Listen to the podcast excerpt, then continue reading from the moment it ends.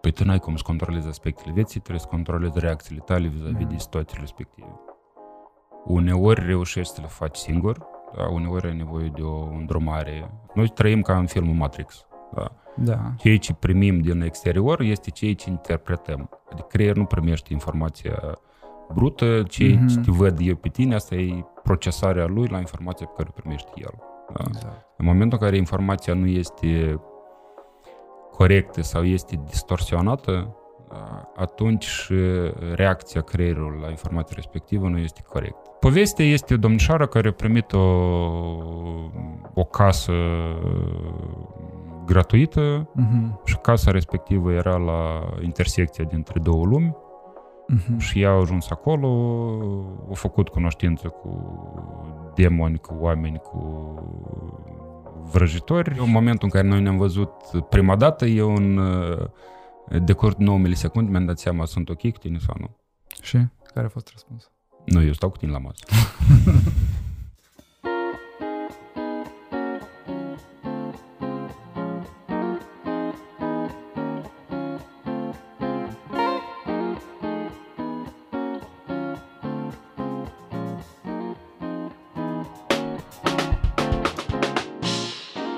Dr. Orest Bolboceanu, medic neurolog, cercetător și doctor în științe medicale. Coordonează clinicile Empatio și aduce pacienții la starea de bine.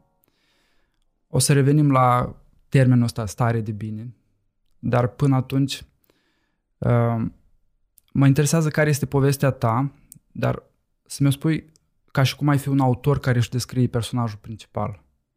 Tată, soț, Mhm. um, coordonator și partener, prieten, îndrumător la o, o mână de oameni care îmi sunt alături în clinică și prieten, Mhm. dar prieten cum întotdeauna rămân vreo 10 care îi faci tu, da, cei mai de bază. Și mă bucur de viață. Mhm.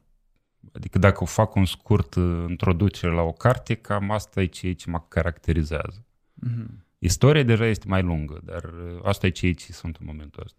Mă bucur de viață. Asta este o, o temă cumva recurentă.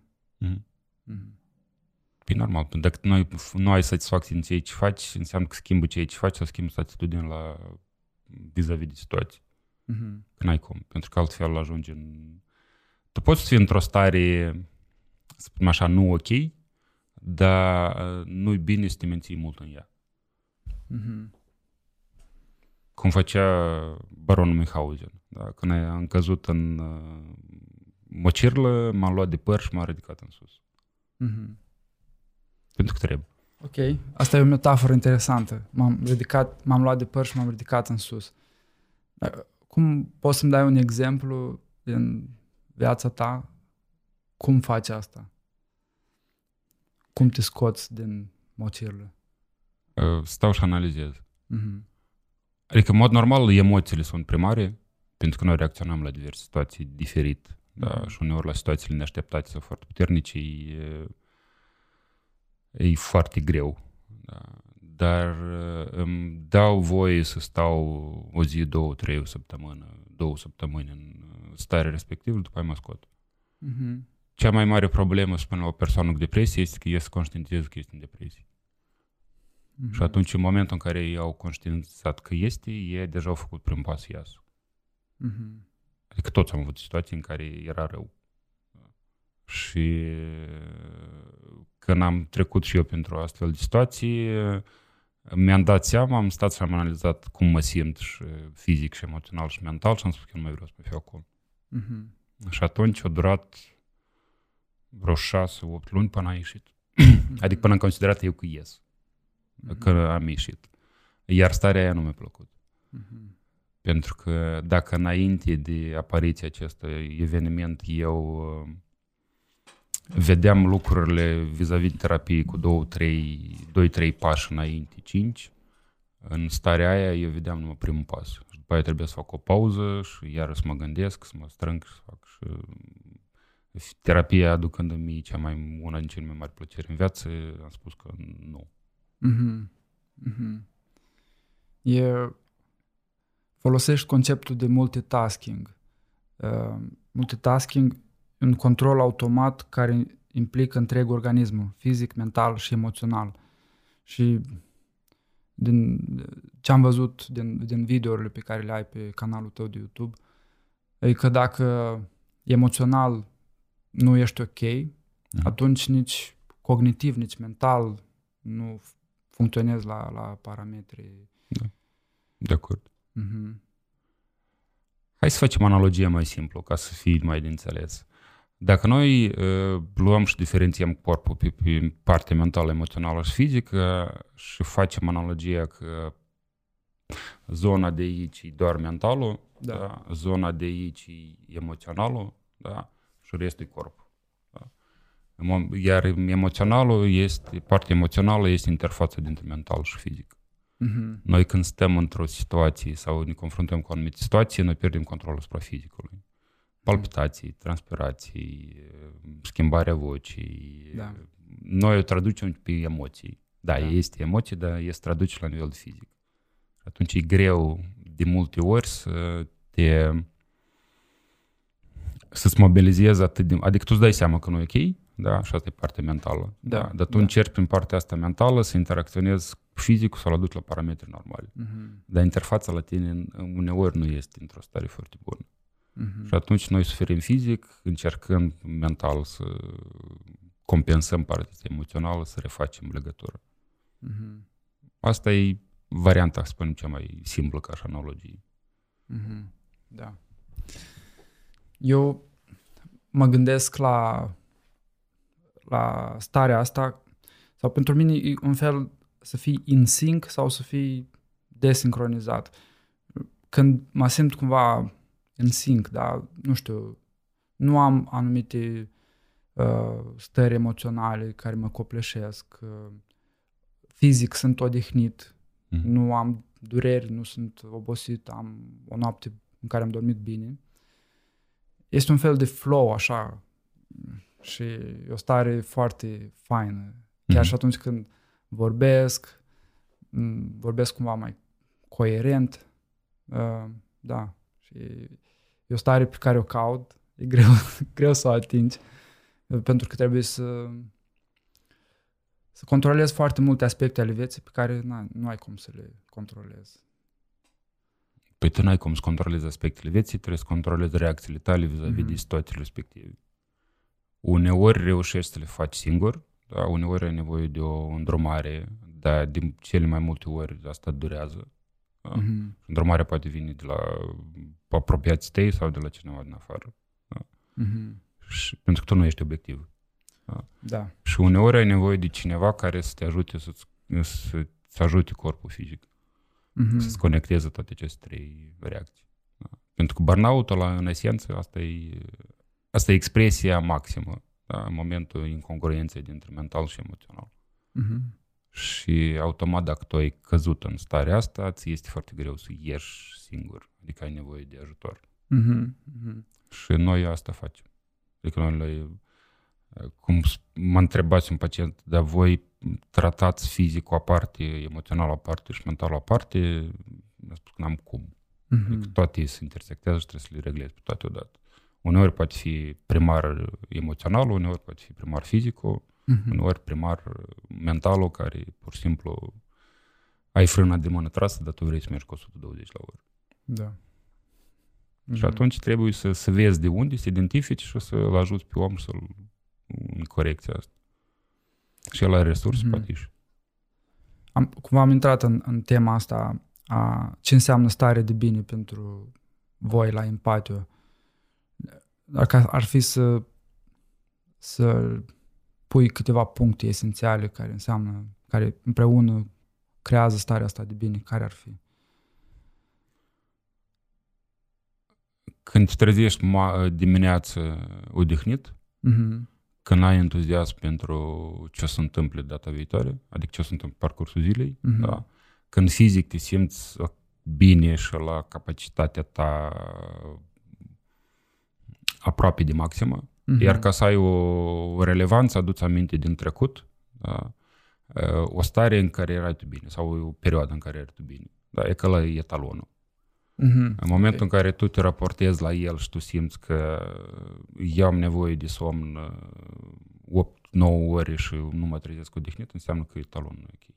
Mhm. Deci încă Organizația Mondială a Sănătății a dat uh, definiția sănătății. Stare de bine la nivel fizic, mental, emoțional. Mhm. A- Asta simplificat. Da? Mhm. Și Dar cam a- asta poate. Asta este important. Să-ți aduci aminte de, o, de un moment din trecut în Mhm. care te-ai simțit în starea asta de bine și în care toate trei părți uh, funcționau foarte bine și a, să folosești asta ca pe un etalon, ca pe un obiectiv la care vrei să ajungi. Da. Mhm. O comparație. Ok. De multe ori pe noi ne aduce la pacienți aduce la clinică partea fizică, de durere, disconfort, Mhm. nu pot. Da. Și corectând partea fizică, se reglează și partea mentală și emoțională. Mhm. Abordările poate fi diferite, dar de cel mai mult intrare e în fizică. Mhm. Pentru că ea e mai, mai reactivă, mai ok. Iar etalonul nostru este de cel mai multe ori tinerețe. Da. Când puteam, dormeam două, trei ore, mă duceam la sesiune, nu avem nicio treabă și era ok. Da, Mhm. Și nu mă durea nimic. Așa este normal. Adică este curent să te doară câte ceva, Mhm. da, dar să nu ajungi la... să nu o lași până nu mai poți. Da? Adică un Mhm. disconfort care a dispărut în 24 de ore, 48 de ore, este o chestie normală după un efort fizic. Mhm. Dacă nu dispare, înseamnă că îți pui o întrebare. Mhm. Și din ce înțeleg, um, metoda folosită se numește PDTR. Da. Una din metodele Mhm. pe care le folosesc la em- empatio. Și aici tot am găsit o, o metaforă într-un articol scris de tine, relația dintre corp și creier, la fel cum e hardware și software. Și că de multe ori se tratează sau este tendința de a ataca, de a trata simptomele, efectele, uh, dar nu se caută, nu se explorează care sunt cauzele. Da. Și cumva asta, asta este o abordare unică sau rară pe care o avem în Iași, ceea ce faceți voi, Nu doar în Iași. nu doar în Iași. Da. Mhm. Ok, dacă, Să dezvolt un pic? da, să dezvolți ideea asta, da. Și metoda, ce înseamnă PDTR. Hai să luăm așa. Abordarea asupra organismului ca un tot unitar nu este un concept nou. Da. Da? Mhm. Pentru că se abordează și prin, să spunem, prin homeopatie, prin acupunctură, prin diverse alte tehnici. Mhm. Da? PDTR-ul este, la- are la bază, este o tehnică, are la bază niște principii fundamentale neurologice. Mhm. Ea explică mare cam tot ce se întâmplă în momentul în care tu faci, nu știu, masaj, îi pui un tape, îi faci ceva ca și recuperare. Mhm. Da. De ce apare efectul ăsta, ce se întâmplă și ce se întâmplă nu doar la nivel local, ci la nivel global. Mhm. Acum, dacă luăm ca persoanele ca un întreg, există probleme de hardware, adică este o problemă de leziune la nivelul ligamentului, este Mhm. o problemă de hernie de disc, este o problemă de o gonartroză. Da? Mhm. Um, Noi știm sigur că imaginea nu este egal cu persoana. Mhm. Automat, de cel mai multe ori, disconfortul pe care îl resimt el e- este dat de senzații. Mhm. da? De senzații care transmise diverse receptori. Mhm. Adică informația colectată din periferie la nivelul corpului este transmisă la nivelul creierului, interpretată, transmis răspunsul ce să fac. Da? Mhm. Dacă mine mă doare când ridic mâna, înseamnă că eu nu mai ridic până la nivelul ăla. Da? Și Mhm. atunci încerc să mă adaptez. Da? Mhm. Uh, Dar nu întotdeauna durerea este egal cu într-adevăr leziunea. Pentru chiar alaltă ieri a venit o doamnă la mine cu o dificultate de a ridica mâna mai mult de 25 grade de la corp. Mhm. Uh, Dacă am luat-o pasiv și am uh, ridicat-o, s-a ridicat la 90 grade. Mhm. Fără să leziez ceva, fără să fac. Și asta a fost un ajutor minim. Da. Înseamnă că iarăși ajungem. Este leziune, este o problemă de șase luni, tratată în toate felurile, dar totuși organismul din anumit motiv nu mișcă mâna pentru că o protejează. Da? Mhm. Uh, În consultație am reușit, tratându-i problema asta de software, adică de interpretare Mhm. și mecanism de protecție, să, ridic- să o ridici ea singură la 90 grade. Mhm. Cum? Cum? Uh, Când, hai să luăm doamna, când Da. ridici mâna, Da. da, dacă este un ligament ceva care este un pic inflamat, da, atunci el transmite niște senzații de durere. Da. Automat creierul nostru dă comanda nu o ridicăm pentru că asta îmi creează durerea. Mhm. Da. Mhm. Dacă durerea este de mult timp, atunci face, ajungem la extrema că nu o ridicăm nici până la nivelul ăla când se crea durerea, dar nu o ridicăm deloc pentru că altfel o să ne doară. Mhm. Da. Mhm. Deci avem software-ul. Da. Da. Eu i-am corectat propriu-zis reflexul respectiv. Adică am luat uh, zona respectivă, mm-hmm. da, Mhm. am stimulat anumiți receptori, de durere, de înțepătură, de ceva. Mhm. Da. Am uh, și am corectat reflexul.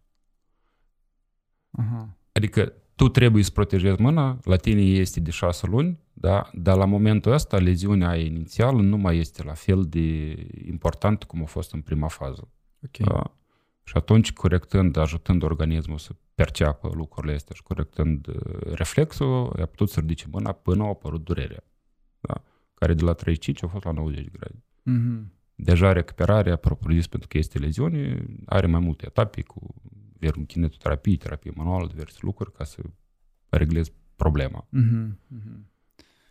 Și cum faci asta? Prin ai spus că ai corectat reflexul prin stimulând anumite zone. Da. Uh, și cum faci asta? Prin How it's made? Da. Ok. Bun. Să luăm mușchii pentru că este cel mai simplu. da. Da. În momentul în care eu rog persoana să facă o, să mențină o contracție, adică eu, pur și simplu, stă să spunem, culcat, el trage genunchiul la el. Da. Da? Mhm. Când ajungem la echilibru, eu un pic mai tare. Mhm. Eu rog, tu te rog, menține contracția respectivă. Ok. Da? Avem situația în care el poate să o facă, avem situația în care nu poate să o facă. Sau Da. este un pic mai dificil. Da. El o percepe ca o slăbiciune, nu reușesc. Mhm. Da? Mhm. Sunt două variante. Fie nu reușești pentru că te doare ceva și atunci îl întrebi, fie nu reușești pentru că este o problemă neurologică, Mhm. Da. Mhm. fie este o problemă pur și simplu creierul respectiv a deconectat mușchiul ăsta dintr-un anumit motiv, ca un reflex de protecție. Da. Da? Protejând un ligament, protejând o zonă la nivelul coloanei, protejând orice. Da? Uh, În momentul în care și cele mai multe uh, lucruri se întâmplă de la, din cauza nocicepției. Adică ceea ce percepem noi ca și durere. Durere ca înțepătură, durere ca Mhm. lovitură, durere ca Mhm. stimulele ăștia puternici. Da? Pentru că e un reflex necondiționat, dacă eu m-am înțepat la nivel degetelor, eu rapid o să iau degetul. Fără să mă gândesc, fără să analizez că am înțepat Da. degetul, adică Da. merge reflex automat. Da. Da. Ok. Uh, Eu caut la nivelul corpului da, o zonă care, după ce eu o, o comprim, da, Mhm. el și poate să mențină reflexul respectiv. Adică poate să tragă piciorul la el. Mhm. De ce când o coprim? Pentru că, dacă ne aducem mai din copilărie, în momentul în care noi ne-am tăiat sau ne-am lovit, prima Mhm. intenția noastră este să strângem. Da. Da? Mhm. Strângem pentru că în momentul în care faci presiune, intensitatea semnalului la nivelul ăla scade. Mhm. Ok, bun. Mhm. Mhm. Acum, revenind la varianta de bază, da? el trage piciorul, nu poate să-l țină. Da? Mhm. Și nu neurologic, nu-l doare nimic, totul este ok. Da? Am ajuns la nivelul corpului, am găsit zona respectivă. Da? De Mhm. cele mai multe este fie o, un traumatism, fie o operație, fie ceva care persoana își aduce aminte. Da? Mhm. În momentul în care am găsit-o, se restabilește reflex. De ajung la normal. Da? Mhm. Ok. Partea a doua. Da? La nivelul zonei respective există o hipersens- un hipersemnal. Da. Mhm. Ce înseamnă hipersemnal? Chiar dacă acolo nu mai este leziune, da? anumiți receptori da? Mhm. transmit o informație. Da? Da. E la fel ca la ideea că noi ne punem ceasul, noi îl, îl simțim un minut, două și după aia gata. Creierul scade intensitatea semnalului de acolo pentru că este ceva deja obișnuit. Da? Uitam. Da. Um, Uităm până el se prinde de ceva. Da? Se prinde de cămașă, se prinde de Mhm, păr, mhm. da? și atunci când crește iarăși semnalul, ne aducem aminte și iarăși resimțim ceasul. Da? Da. Acum, în zona respectivă, eu iau un mușchi care persoana o poate menține. Da? Este ca un tester. Când ne ducem la service, îi pune calculatorul. Aha, Da? aha. Și atunci eu dau divers stimuli. Da? Îl înțep în zona aia, îl lovesc un pic, îl ghidel. Da? Asta sunt doar niște stimuli. Stimă. Da? În momentul în care fac asta, eu cresc semnalul de acolo, anumit. Da? Mhm. Și automat îmi reacționează mie mâna pe care am luat-o eu, sau mușchiul ăsta pe care eu să-l testez, care e normal. Mhm. Da? Uh, e ca două fire. Da? Eu am găsit primul fir care e foarte, semnalează foarte mult. Da? Acum trebuie- Exagerat. Da, exagerat. Mhm. Da? În momentul în care am... uh, Și după aia caut următorul stimul. Pentru că merge întotdeauna în corp, merge paritatea. Mhm. Adică eu nu o să iau mâna doar de la faptul că eu m-am înțepat. Mhm. O să fie și alt tip de durere, alt tip de semnal. Da?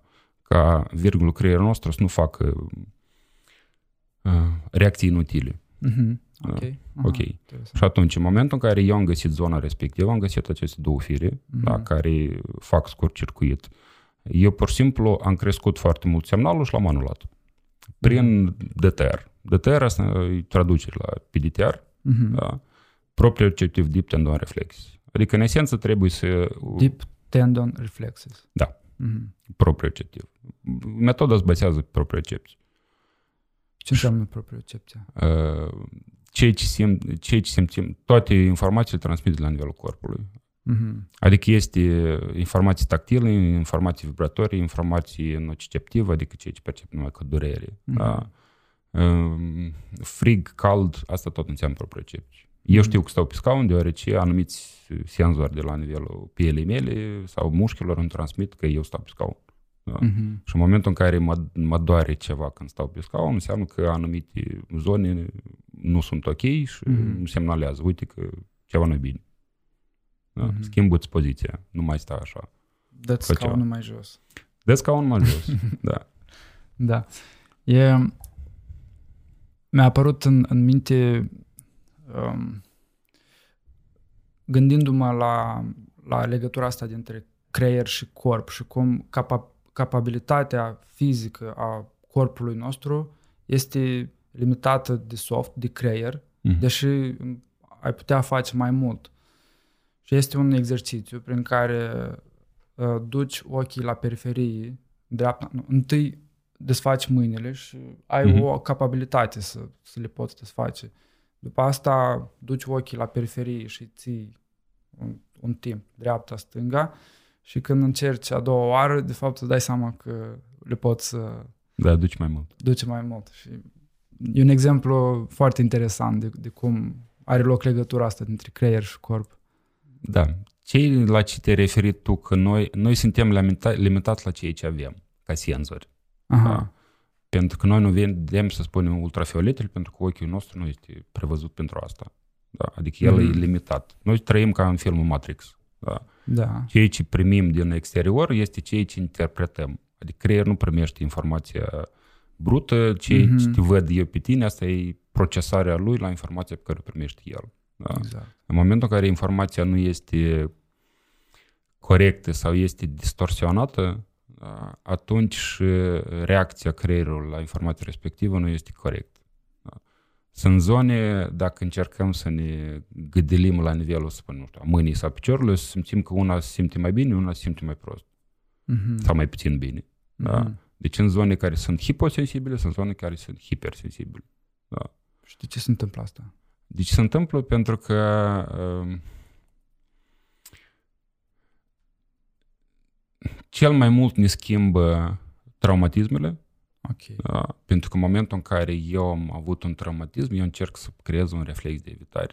Da? Dacă eu am o lovitură, să spunem, din lateralul Mhm. capului meu, da, eu o să încerc să fac asta. Mhm. Dacă eu sunt într-o stare ok, eu o să revin înapoi după ce trece leziunea respectivă. Dacă eu nu eram sau nu era neașteptat complet, da, uneori rămâne ca o eroare. Da, eu permanent încerc să mă să evit. Da. Asta o vedem la buletin cel mai simplu. Când facem poză, permanent doamna spune un pic mai la stânga, bărbie Mhm. mai în față, capul mai drept, toate că noi percepem că noi stăm drept. Mhm. Da. Și a doilea motiv este, sunt problemele metabolice, Mhm. pentru că dacă avem o intoxicație, automat impulsul nu mai se transmite corect. Da, și atunci interpretarea nu mai este corect. Da? Mhm. De asta când să spunem uh, răcim, da? uh, noi nu mai avem aceeași sensibilitate. Sau când este frig, da? Mhm. ne concentrăm numai pe un anumit lucru, dar și celelalte nu mai contează. Mhm. Da. Crește foarte mult senzația de frig și în momentul ăla poți să te înțepi, poți să te lovești și nu mai percepi la aceeași intensitate. Mhm. Iar a treilea motiv sunt emoțiile. Emoțiile. Pentru că emoțiile ne aducem aminte că ele sunt interfața între mental și fizic. Mhm. Și dacă noi nu suntem într-o stare ok, când tu vezi o persoană care nu este într-o stare de bine, da? Mhm. parcare, la fel revin cu aceeași metaforă, parcare frâna de mână. Trebuie să gândească, să Mhm. proceseze, să răspundă. Mhm. Da? Pentru că procesarea informației este, fără, este dificil. E că asta trei factori ne, ne destabilizează. Mhm. Simt că ceva e Da. off. Mhm. Da. Mhm. Pentru că eu, în momentul în care noi ne-am văzut prima dată, eu în uh, decurs de 9 milisecunde mi-am dat seama sunt ok cu tine sau nu. Și? Care a fost răspunsul? Nu, eu stau cu tine la masă.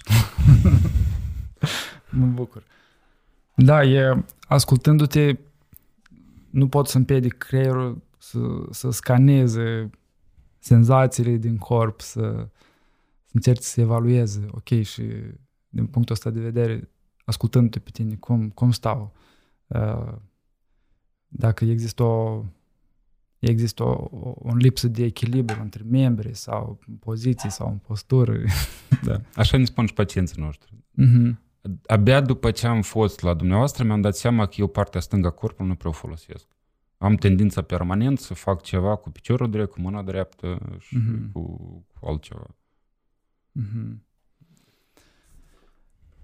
Da, um, era o- o mică curiozitate.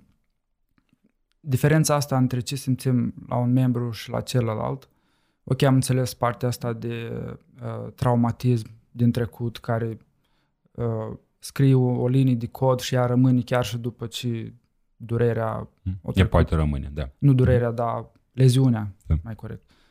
Doi, uh, metabolismul și trei, emoțiile. Cum pot influența emoțiile lipsa asta de echilibru dintre...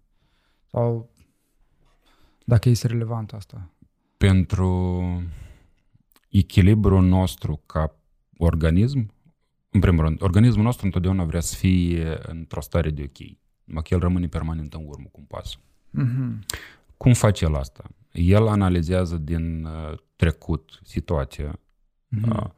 uh, analizează răspunsul care a fost făcut Mhm. da? și în momentul în care tu te duci și întâlnești o situație similară, tu deja ai un răspuns cât de cât prestabilit, da? Da. bazat pe experiență. Da?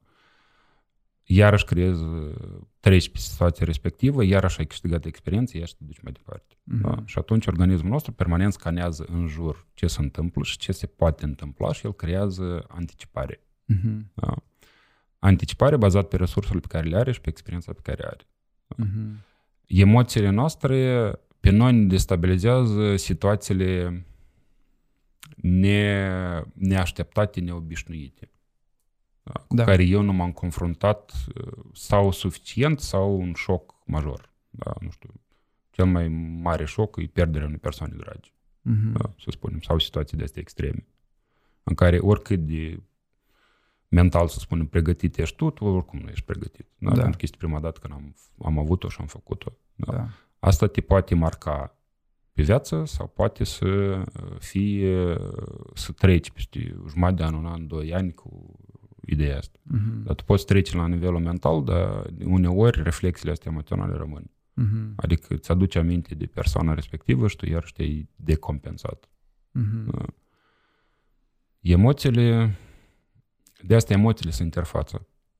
Noi nu avem cum să trăim fără emoții, este normal. Nu Mhm. este ok când, în momentul în care reacțiile noastre sunt exagerate. Adică nu este ok când tu începi să, să ridici timbrul vocii prea tare, da? sau prea mult, sau să sari la bătaie, sau să faci diverse lucruri care îți par Mhm. extreme. Sau varianta cealaltă, să te ascunzi, să taci și să nu ripostezi. Da. Nu emoția e problema, comportamentul rezultat în urma emoției. reflexul pe care îl faci tu, Ok. pe care îl formezi tu. Da. E la fel ca vorbit în public. Mhm. Prima dată întotdeauna e greu. Mhm. Prima uh, prezentare la un congres național pe care am avut-o eu și aveau locate 25 de minute, eu am turuit-o în 10 minute. Mm-hmm. Adică, efectiv, am citit-o foarte rapid de pe slide-uri și am dat-o. Da. Mm-hmm. Deci asta este, era o reacție, o situație care era neobișnuită, cu toate că eu mă confruntam cu astfel de situații. Da. Mm-hmm. A doua a fost mai bine, a treia a fost mai bine, a cincea a fost mai bine și tot așa. Fiecare situație te învață. Mm-hmm. Deci, dacă vrem să depășim anumite limite, este nevoie de expunere mm-hmm. repetată, expunere și în felul ăsta Pregătire și expunere. Pregătire și expunere. Pregătire, analiză ce nu a fost ok uh-huh. da? și după aia te mai expui încă o dată la situație. Uh-huh. Nu o să dispară niciodată emoțiile. Da. da. Dar uh, o să le poți controla și o să fie mai ușor. Uh-huh. Um, cum putem folosi corpul și senzațiile din corp ca să ne dăm seama de emoțiile pe care le trăim? La ce te referi? Uneori, uh, dacă încercăm doar mental, cognitiv, mm. să ne dăm seama cum simțim, putem cădea în capcana asta de a, nu știu, de a raționaliza. Mm-hmm.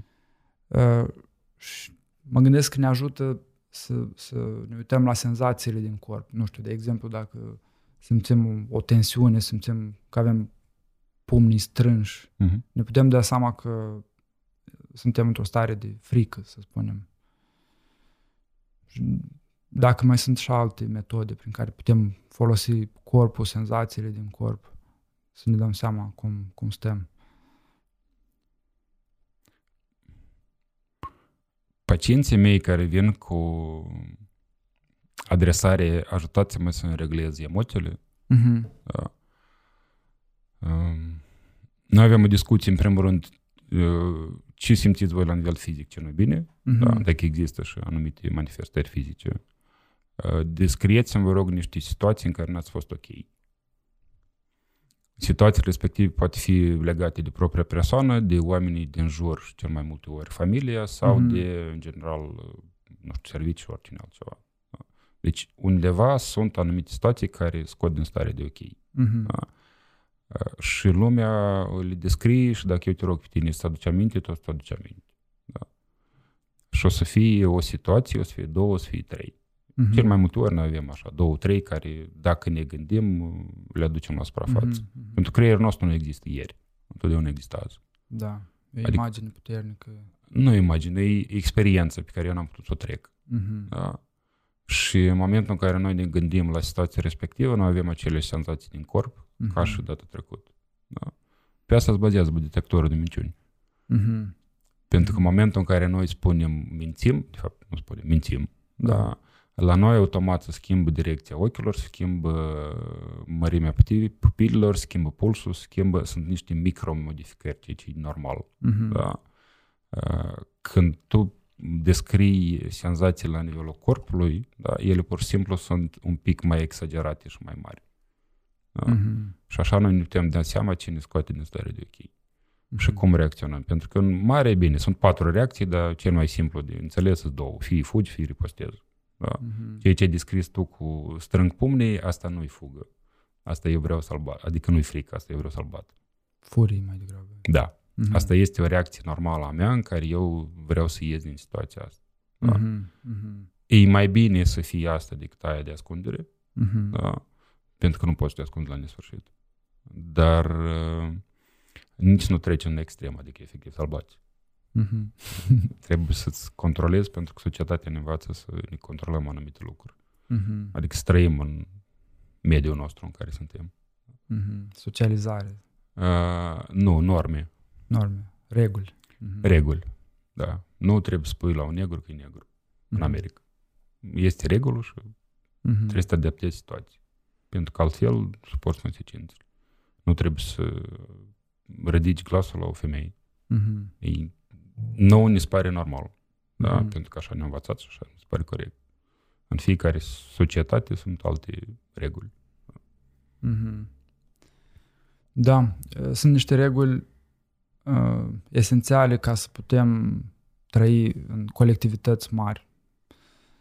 Uh, în același timp, noi preluăm fără să fim conștienți din copilărie anumite uh, reguli care ne împiedică după asta să ne dezvoltăm sau anumite limite. Nu știu, o regulă, de exemplu, pe care o poți prelua din copilărie este că să ții, uh, nu știu, să fii, să fii umil, să nu răspunzi, să mai bine lasă, nu te băga și, și în felul ăsta e tot un fel de regulă pe care am, am incorporat-o, dar ea ne, ne blochează. E mai mult poate ceva uh, tipic părinților care ne-au crescut sau oamenilor care au fost în jurul nostru în copilărie. Sau invers, uh, poate fi o regulă în care trebuie să răspunzi, să dai în cap. Să... Și atunci, uh, da, e foarte important să, să avem un proces prin care să ne dăm seama de realitate și ce reguli sunt bune și la ce reguli ar trebui să renunțăm ca să putem mhm. evolua. Mm-hmm. Care nu ne ajută. Care nu ne ajută. Pe copilul mic n-are de unde învăța decât la părinți. Mm-hmm. Și atunci stereotipul părintelui de a reacționa la anumite situații este implementat, moștenit tot de la părinții lui. Mm-hmm. Iar după ce ajunge la grădiniță, primele 6-8 luni la grădiniță este iarăși o schimbare a paradigmei. Uh-huh. După aia școala, la fel, schimb paradigma. După aia adolescență. Rolul părinților este să-i ghideze. Dar uneori și ei au anumite limite. Da. da. De asta, cel puțin la majoritatea persoanelor care le-am auzit, nu vreau să fiu ca cineva în situația aia, mm-hmm. da, când eram copii. Da. Și asta se vede mai ales în adolescență. Toți am făcut diverse lucruri în adolescență ca să nu semănăm sau să arătăm că suntem altfel. Da? Da, da. Iar noi procesa, putem procesa lucrul ăsta în momentul în care suntem un pic mai adulți. Mm-hmm. Și facultatea este un prelej. Da? Pentru că lumea vrea la facultate pentru că e libertate. Mm-hmm. Da? Dar în același timp sunt alte reguli. Mm-hmm. Și așa, e un proces normal de creștere. Și poți să analizezi, după ce ai crescut și tu un pic la minte, da, poți să analizezi de ce părinții tăi în situația respectivă au acționat așa. Mm-hmm. Iar scopul nostru întotdeauna este să evoluăm.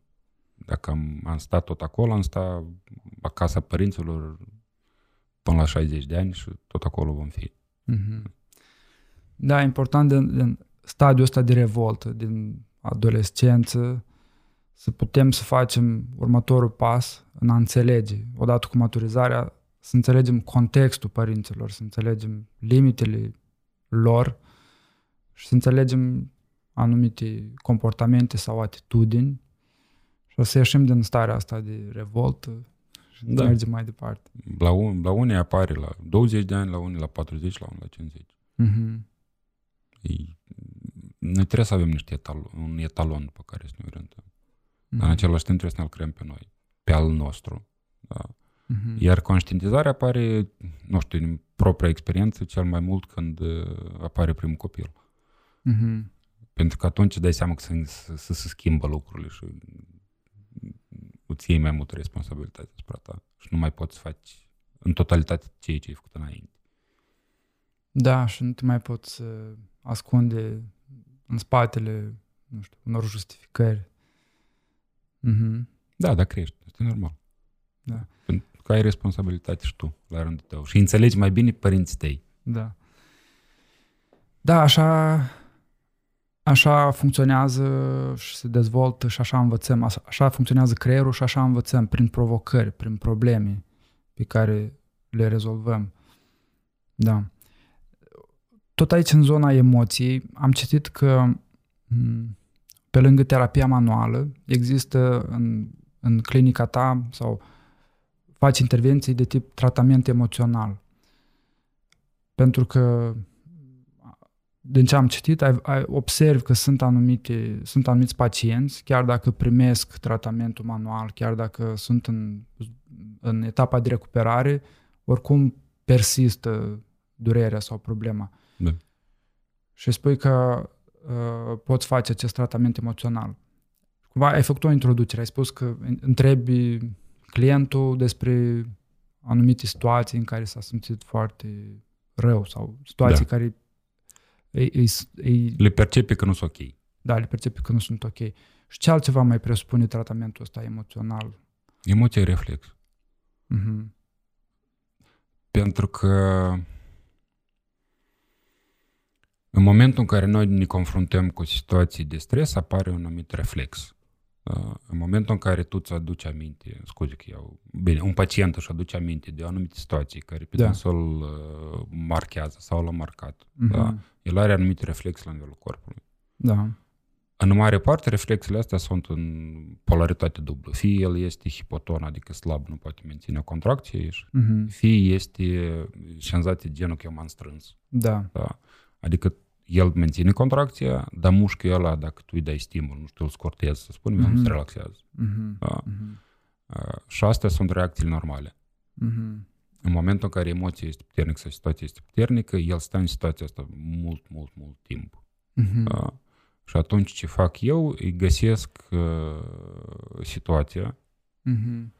îi uh, văd de ce este loca- legată. Adică poate fi de mai mult asociată cu imaginea, poate fi mai mult asociată cu discuțiile, zgomotului, poate fi mai mult asociată cu gândurile proprii vis-a-vis de situația respectivă. Mhm. Da? I-am găsit în ce uh, când el, să spunem, dacă îi spunem vizual, da, eu mi-aduc aminte de situația asta și la mine corpul cade. Ok. Da? Ok. La noi corpul compensează lucrul ăsta. Mhm. Și atunci el a căzut în momentul în care și-a adus aminte imaginea, da? Mhm. Uh, i-am stimulat organul respectiv. Pentru că este o anumită legătură, să spunem, la nivel energetic, subtil, vis-a-vis de compensarea emoțiilor. Mhm. Da? Frica e legată de brinichi, da? ca exemplu. Mhm. Da? Mhm. Sau iritabilitatea este legată de ficat. Mhm. Da. Sunt niște chestii, bine, relativ empirice, dar sunt um, observate pe mult, multe mii de ani. da. Mhm. Și atunci îl rog să gândească la situația respectivă, îi stimulez organul, până el ajunge, reflex, organismul lui ajunge la normal. Adică el din slab devine normal, tare, Mhm. da? din tare se relaxează și după aia devine ok. Da? Adică forțat cumva îl pun în situația respectivă și îi reglez partea de reflex. În momentul Ok. în care am reglat reflexul, el, în momentul când se gândește deja la situația respectivă, el o vede ca o amintire. Ok, ok. Și atunci corpul intră în, uh, într-o stare de normal. Mhm. Practic decuplez uh, acea imagine de uh, Da, în cazul ăsta manifestarea concret, fizică. da. Da. Adică regrez reflexul de ce um, reacția asta exagerată pe care o are corpul lui și pe care el nu poate controla. Mhm, mhm, Și îi lăs normalul. mhm. Adică nu las, rămâne normalul. Adică este o amintire, eu mă, gând, mă pot gândi la ea, pe mine asta nu mă deranjează, da? Mhm, Uh, Noi ne vedem aproximativ în 10-14 zile, mhm. da? și când vine data viitoare, el deja nu mai reacționează la celelalte situații din jur. Mhm. Îi, îi apare altceva. Da. Uh, ai menționat uh, scurt această, acest cumva perspectivă care a fost uh, observată de-a lungul a mii de ani. Și am observat la tine că pe lângă faptul că ai un, un doctorat în științe medicale și uh, faci cercetare, ai făcut cercetare, faci cercetare, um, ai fost curios să explorezi și alte tradiții medicale. Mm. Uh, am văzut că vorbești și despre tradiția chineză și mi se pare interesant să, să combini două tradiții destul de diferite. Cum, cum, cum ai ajuns tu să, să faci asta? La fel cum am ajuns la terapie manuală. Aha. Pentru că mi-am... Uh, uh, istoria a pornit de la herniile de disc. Ale tale? Nu ale mele. Nu, eu încă eram prieten să le am. Ok. Uh, și durerele de spate. Aha. Uh, ok. Și atunci uh, era... Uh, eu știam că bunelul meu și mătușa mea trata acest tip de probleme. Da? Ei ambii Mhm. erau medici. Da? Mhm. Și le tratau prin terapie manuală. Ok. Uh, implicit pe virgul persoane nu mai durea spatele. Mhm. Da? După 2, 3, 4 ședințe. Mhm. Evoluția era rapidă după primele, dar ca principiu dura între 3 și 5 ședințe. Mhm. Da. Mhm. Uh, Fiind uh, neurolog, am vrut să văd dacă într-adevăr herniile disc se pot trata fără operație sau nu. Mhm. Și atunci am pornit din, uh, din istoria asta. Da. Mhm. Am m-am învățat mătuș mea după anul 3 de facultate, după aia am fost la cursuri, după aia uh, și mi-am făcut cumva o, involuntar o reputație că dacă ai hernie disc, te duci la Orez Balbăcean și îți spune te operezi sau nu te operezi. Mhm. Da? M-a ajutat și parte faptul că sunt neurolog și atunci înțelegeam procesul și înțelegeam ce se întâmplă. Da? Mhm. Uh, După aia am avut un pacient în care, chiar dacă eu îi făceam tot ce știam, la dânsul lucrurile nu se ameliorau Mhm. și îmi dădeam seama că este problema nu de la spate, de la, de la bazin, dar nu știam cum să o corectez. Mhm. Da? Așa am ajuns la kineziologie aplicată, Mhm. care, căutând pe net, am găsit uh, video, cum se tratează, mi-a plăcut, am încercat, uh, m-am dus la curs. Mhm. Da. După ce am făcut kineziologie aplicată, în paralel au apărut peditiarul, care au fost și mai multă neurologie și mai mult altă abordare. Da. Mhm. Și atunci, ultimii șase, bine, excluzând pandemia, eu uh, făceam naveta o dată pe săptămână, adică o săptămână pe lună, permanent la cursuri. Da. Mhm. Și am făcut și kineziologie aplicată până la capăt, și peditiarul, și exercițiile, pentru că înțelegeam când trebuie și asta, și am văzut o altă abordare. Uh, M-am apucat și de acupunctură anul trecut. Mhm. Uh, Eu vreau să înțeleg procesul.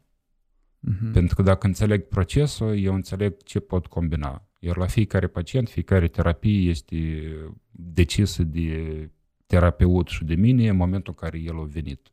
Adică noi avem niște...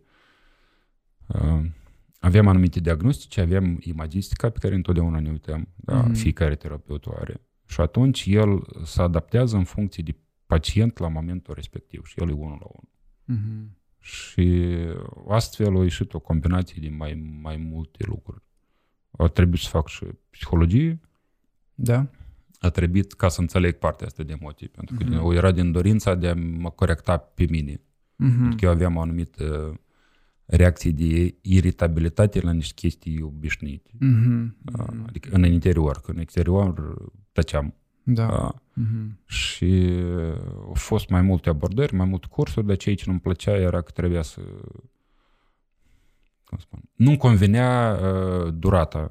Adică trebuia să îmblu 3, 5, 10 ședințe, să discut ori întregi ca să-mi scot o problemă. Mhm. Și atunci, mergând din partea asta neurologică, atunci am venit cu ideea că asta e un reflex Mhm.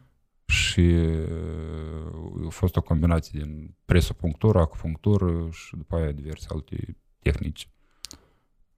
Și, ok, din ce înțeleg, ai, ai încercat partea asta de psihoterapie, dar ai considerat că ia mult timp și ai Nu, că găsit... am simțit mine că eu am mult timp. Aha. Adică eu înțelegeam că în partea mentală rolul psihologului sau Mhm. mm-hmm. persoanei care te consiliază este să identifice problema și te ajute pe tine să o identifici. Mhm. Da?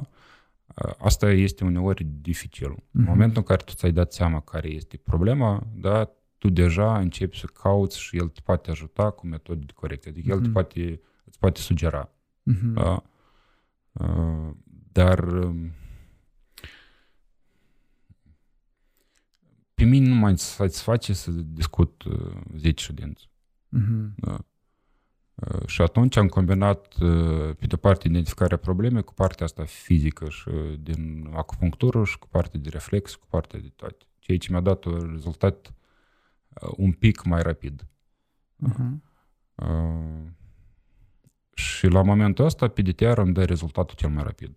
Adică eu mă văd cu pacient trei ședințe, ca principiu. Mhm. Și schimbări, uh, eu văd schimbarea, asta e unul din drive. Mhm. Adică eu văd schimbarea, pacientul vede schimbare.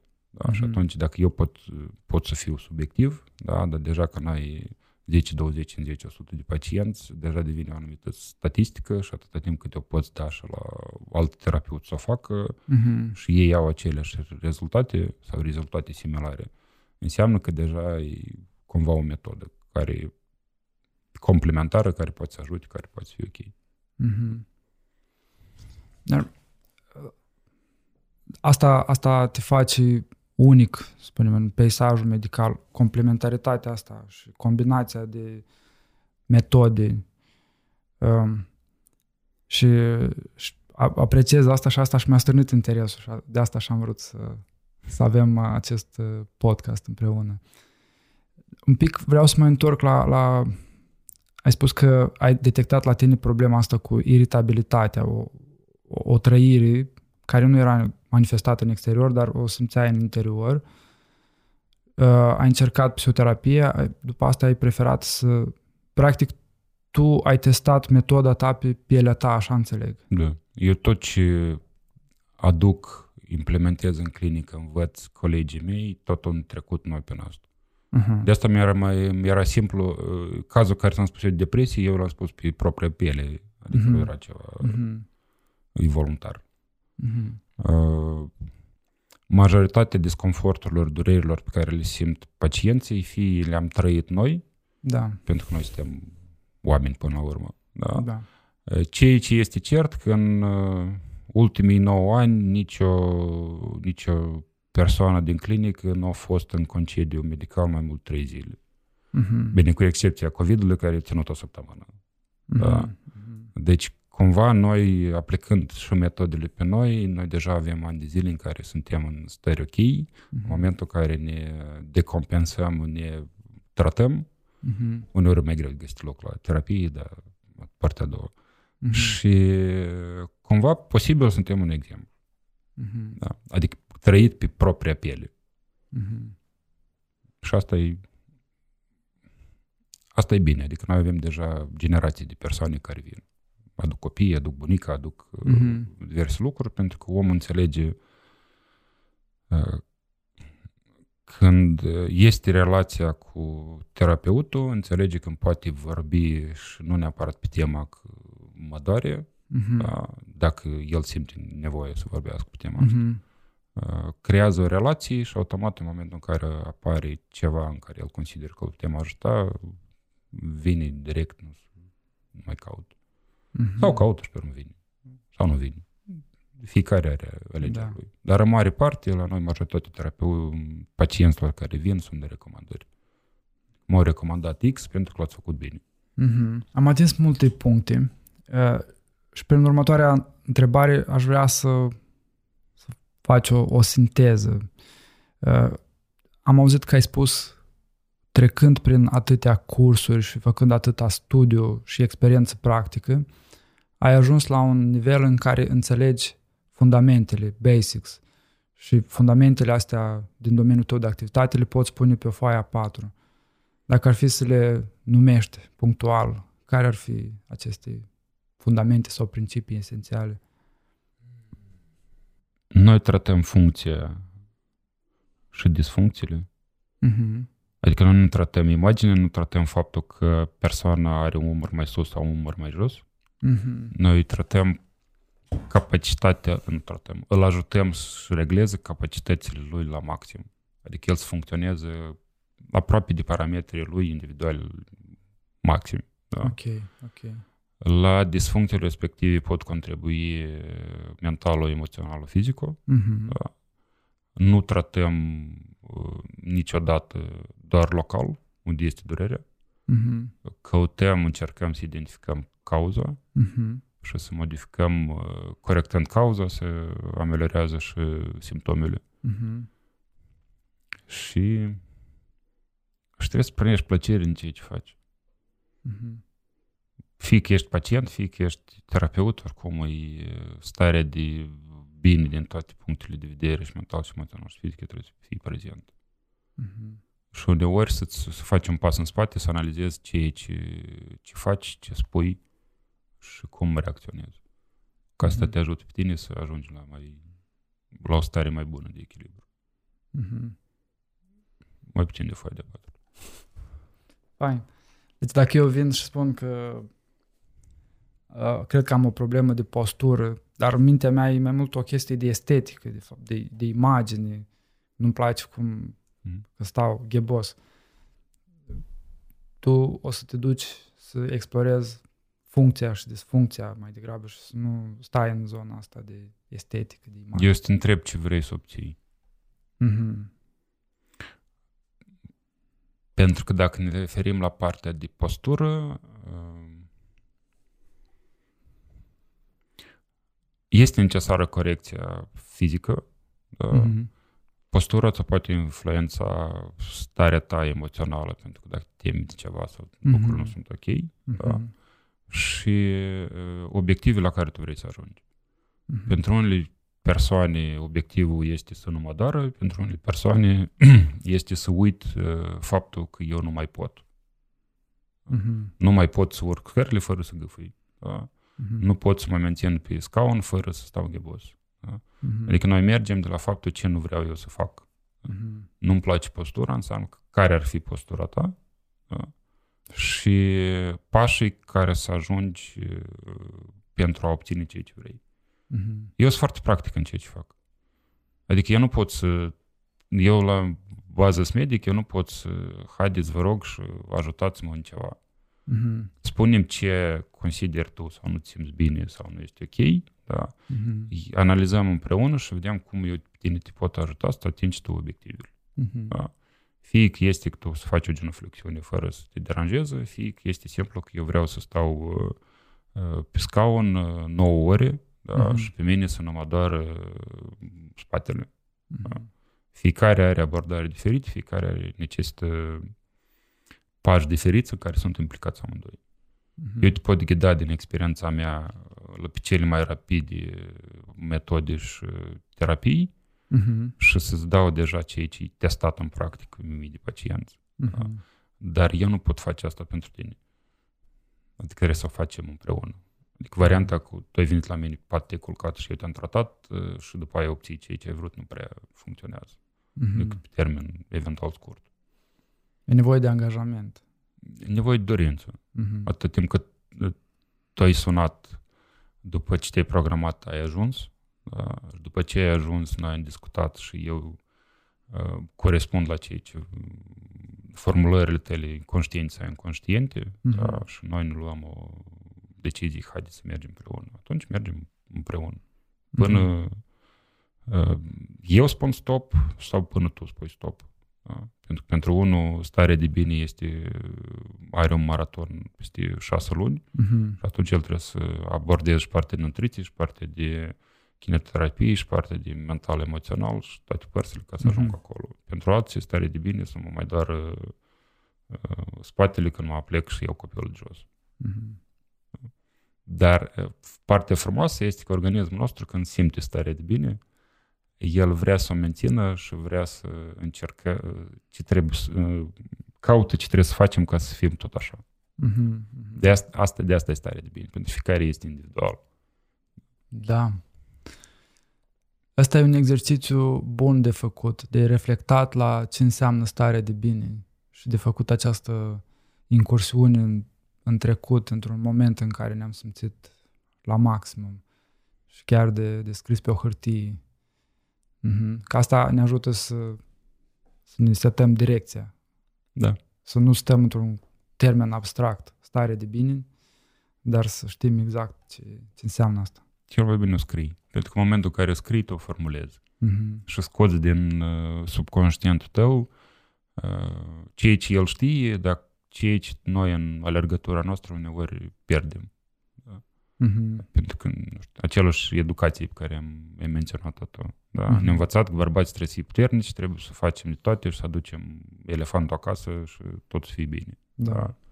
Și dacă avem o soție deșteaptă, ea o să ne vadă în momentul ăla în care noi aproape am căzut Mhm. da, și o să spună, hai, fă o pauză, pentru că de cel mai multe ori așa se întâmplă. Soția aduce soțul. Mhm. Vă l-am adus, l-am, o de o lună vorbesc cu el, da, uitați-l. Faceți-l bine, că mie nu-mi place Da. starea lui. Din păcate, bărbații au un pic mai mult orgoliu și mai greu acceptă că au o anumită problemă.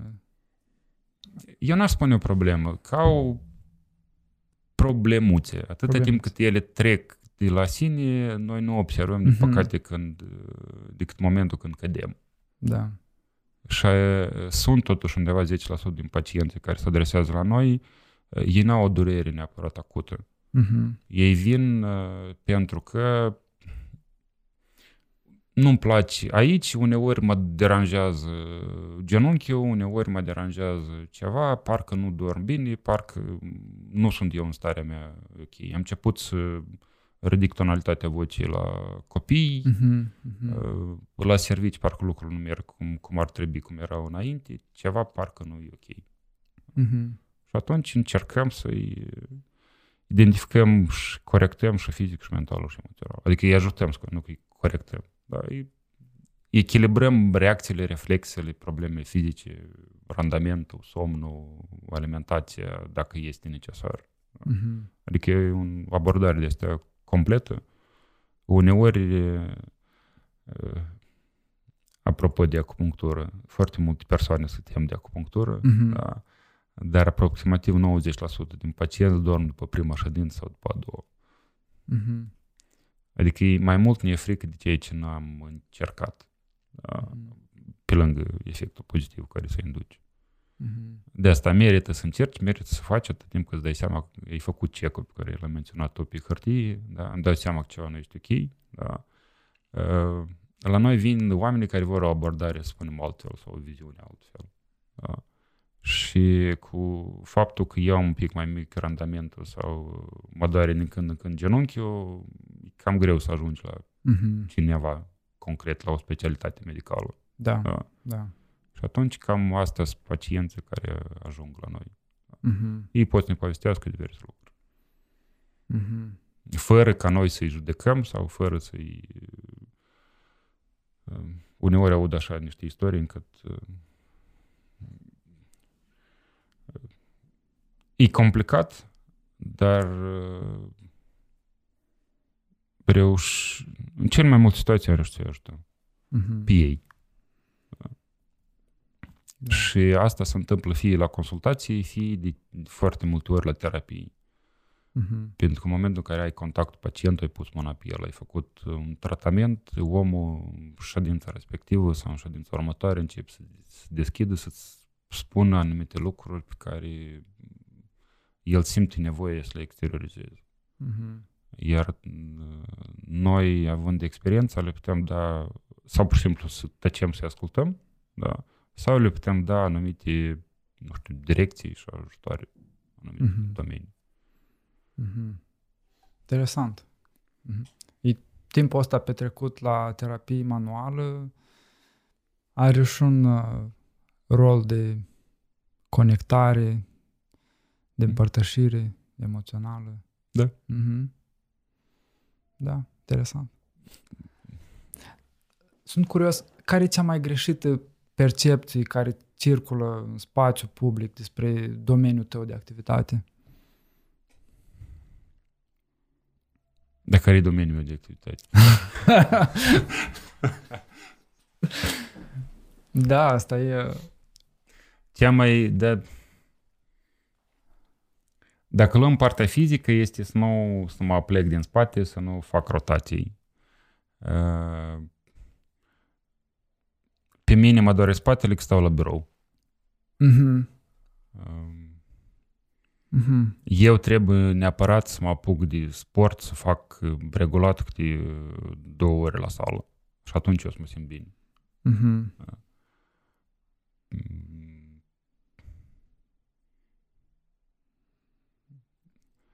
Cam astea sunt mm, miturile, așa, cele mai multe. Sau nu trebuie să ridic greutăți dacă mă doare, sp- nu că mă doare, spate, dacă m-am operat.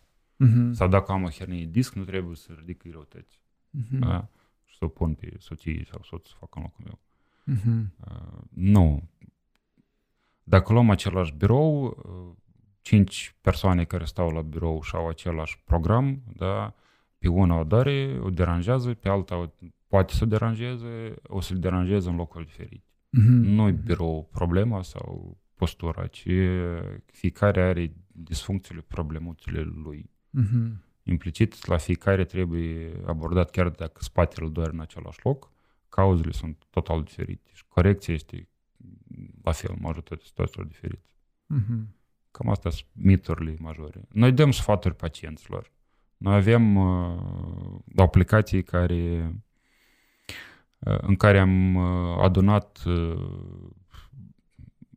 cum să ridici o greutate, cum să, ce să faci în caz de o durere de spate care apare în vacanță, uh, un exercițiu care să-l faci la birou, lucruri pe care le-am pus în mare parte pe rețele socializare, acum le, le adunăm la toți. Uh-huh. Încă nu este în teste, dar ne promis IT-istul control 1 uh-huh. ne dă și putem da la, la pacienți în care să înglobăm tot ce am, ce am dat, ce am spus, cum trebuie să fie masa, cum trebuie să te așezi tu, unde trebuie să pui monitoarele.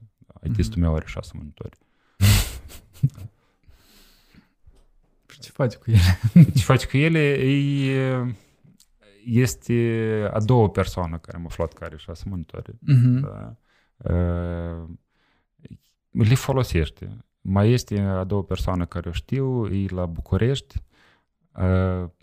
Șeful lui i-a angajat o persoană specială care în fiecare dimineață aranjează monitoarele. Adică el se așează pe scaun uh-huh. și în poziția lui confortabilă și el îi pune încă 5 grade mai jos, 3 grade mai sus, pentru că are niște dureri de coloană și nu prea are chef să facă nimic și atunci au găsit o soluție ca să poată el funcționa cineva care se reglează monitoarele în fiecare dimineață. E o extremă, m-a râs când m-am, m-am aflat situația asta, oricum ajungem la București și mi-a promis că prima persoană care mi-o trimite mie e pe el, că mai vrea să fie sănătos mai mult timp și nu doar regleze mm-hmm. cauza. Mm-hmm. Să regleze efectul în sens. Um, apropo de cum faci față unor stări emoționale puternice, am, uh, am auzit într-un video de-al tău că metoda ta este să faci o pauză și să citești cărți science fiction. Da. Cum, cum funcționează?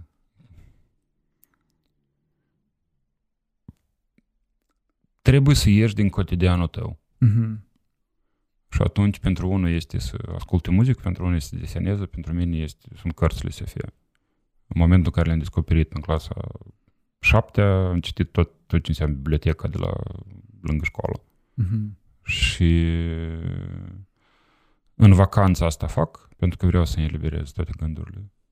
Uh, ideile noi apar în momentul în care să faci switch la rutina ta și odihna, relaxarea creierului, pentru că de multe ori îmi spune și Anatolie, spune colegul și prietenul meu că uh-huh.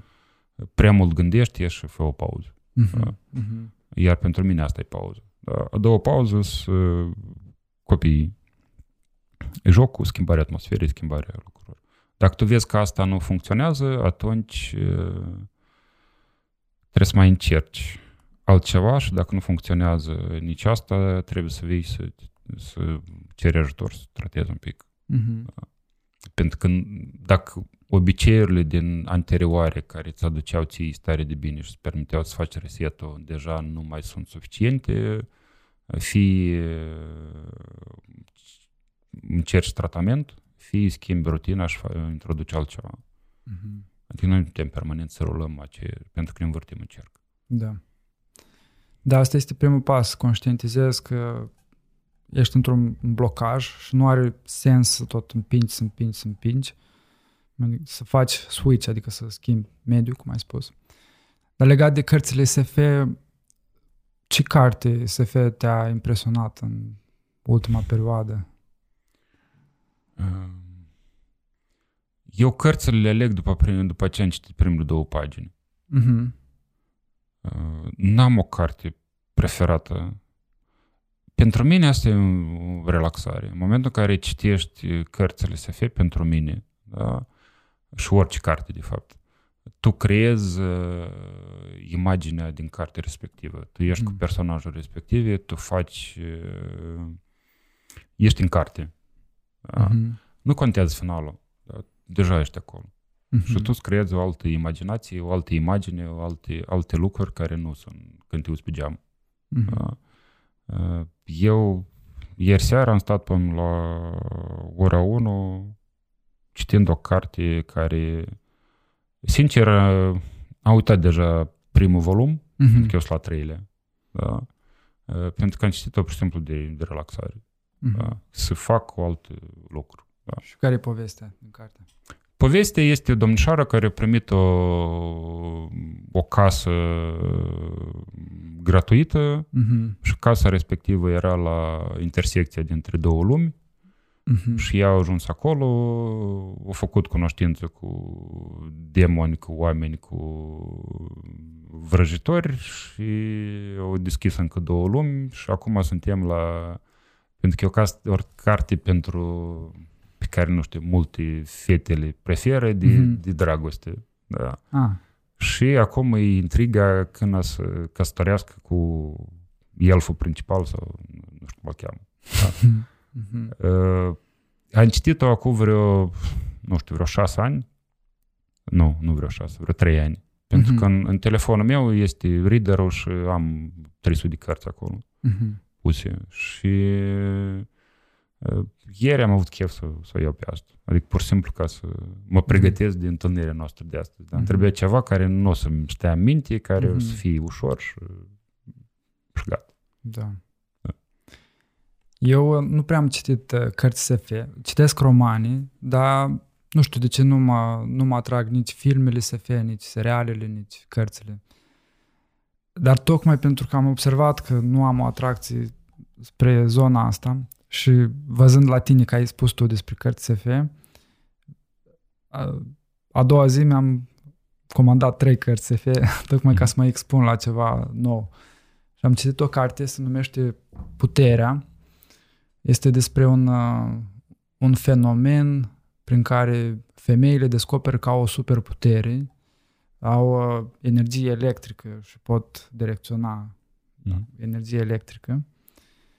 Și surprinzător, în carte apare Republica Moldova. Da, Republica Moldova este epicentrul mișcării și președintele moare subit, soția președintelui devine un personaj uh, important în, și liderul Republicii Mold- Moldovei. Și lucrurile se complică că vine un lider de prin Arabia Saudită cu armata lui și foarte interesant. nu știu cum de a ales Mai, mai, autoarea. mai intrigat, da, Da. da. m-a intrigat cum ai ales-o. Știi care e avantajul cărților SF? Pentru că la bază, de pe părerea mea, a fost o metodă de a își expune părerea într-o cenzură. Mhm. Adică în momentul în care tu povestești despre elfi și le spui că societatea respectivă este într-un anumit fel, Mhm. da, Mhm. Uh, tu poți trece de cenzură pentru că nu e despre realitatea de acum.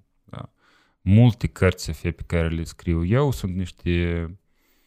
Le citesc, nu le scriu. Mhm. Le sunt scenarii alternative la istorii din trecutul Mhm. real Mhm. Mhm. sau variante cum s-ar putea dezvolta pe viitor. Da. De asta nu e doar istoria persoanelor, ci și modulări Mhm. la multe lucruri. Adică am și despre a doilea război mondial și despre primul război mondial și despre America și despre, despre tot. Adică de acolo am, am prins niște idei, mi-am clarificat care după aia le-am... uh, uh, Și autorii de ăștia nu sunt extrem de mulți, Mhm. dar cel puțin toate cărțile care le, sau majoritatea cărțile care le-au scris un autor de genul ăsta, mă- le-am citit. Adică am Mhm. văzut ideea rațională și uh, parcursul la 20 de cărți, oricum le aduni mai multe. Și Da. faci tu imagini. Mhm. Asta tot e un prilej, pe lângă relaxare. Da. O ceva alternativ.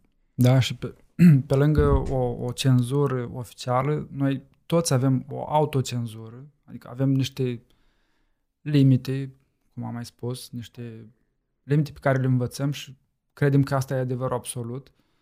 Și o carte SF care sparge orice tipar, uh, te face să provoci limitele astea, să, să începi pui să ai întrebări. dubii, să-ți pui întrebări. Mhm. Da. De asta antiutopiile și filmele la fel de multe ori au mesajul ăsta. Da. Mhm. Și cu Netflix în ultima perioadă în care tot, toată lumea a început să discute despre diverse lucruri. Pentru că asta e realitate. Ei fac lucruri și scriu lucruri, cum la fel și scriu eu articole, bazate pe ideile pe care le, le trăiesc eu acum și pe ceea ce vreau să mă exprim. Adică pentru mine articole, postările pe Facebook sunt o metodă de exprimare. Mhm. pe care eu le fac, spunem, egoist pentru mine, Da. da. Pe de altă parte, încerc să le fac așa ca să fie, să ajute și pe altcineva. Mhm. Și lumea, cel puțin până acum, mă apreciază. Adică ceea ce simt, eu îi dau drumul. Mhm. Da, e o formă de contribuție. Da, păi normal, eu tre- trăiesc într-o societate, nu-i vorba numai de... uh, Tu trebuie să contribui cu ceva ca lumea din jur să fie mai bine. Lumea din jur poate să fie persoana de lângă tine, Mhm. cu cât crești mai sus, cât responsabilitatea ta crește. Da. Eu încă nu sunt în uh, postura în care să pot ajuta extrem de mulți oameni, da, dar cel puțin ăia 5.000 de oameni care au citit postarea, deci la, dacă la 3 au ajutat și au schimbat și din, după asta văd că vine, da, am citit la dumneavoastră acum jumătate de an că asta e o, se poate corecta sau asta e o problemă, uitați, vă rog, într-adevăr o am sau nu o am. Mhm. Și asta e un pas în în plus pentru ei Mhm. și pentru mine. Și asta închei cu o întrebare importantă. Unde te pot uh, găsi oamenii pe internet? Pe și tot. În, Mhm. tastează Orest Pulbăcean și ultima perioadă am început să fac curățenie.